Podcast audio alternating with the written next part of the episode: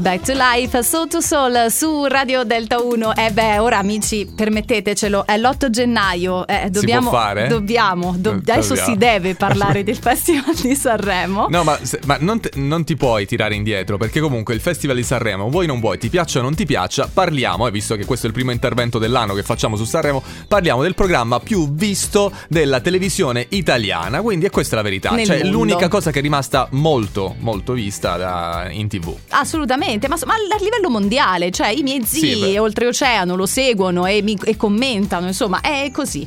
E perché ne parliamo? Perché giustamente ieri eh, è nata questa- questo, questo sketch, tra virgolette, tra Fiorello e Amadeus, tanto per cambiare, sul possibile sesto Sanremo di Amadeus, insomma. Eh, Allora, lui la richiesta l'ha ricevuta già dalla Sì, Rai. sì. E ha detto ci, ci sto pensando. Mhm. Cioè, quindi lo scoop è quello per cui la richiesta già l'ha ricevuta. E lui ha detto prendo tempo fino al giorno ultimo, cioè il primo giorno dopo questo Eh festival. sì, quando ci si risiede a tavola lì al tavolino e si, e si studia un po' il da farsi, insomma, quindi ci sarà poi un comunicato ufficiale qualora dovesse essere così. Fiorello non l'ha presa bene. Non l'ha presa bene.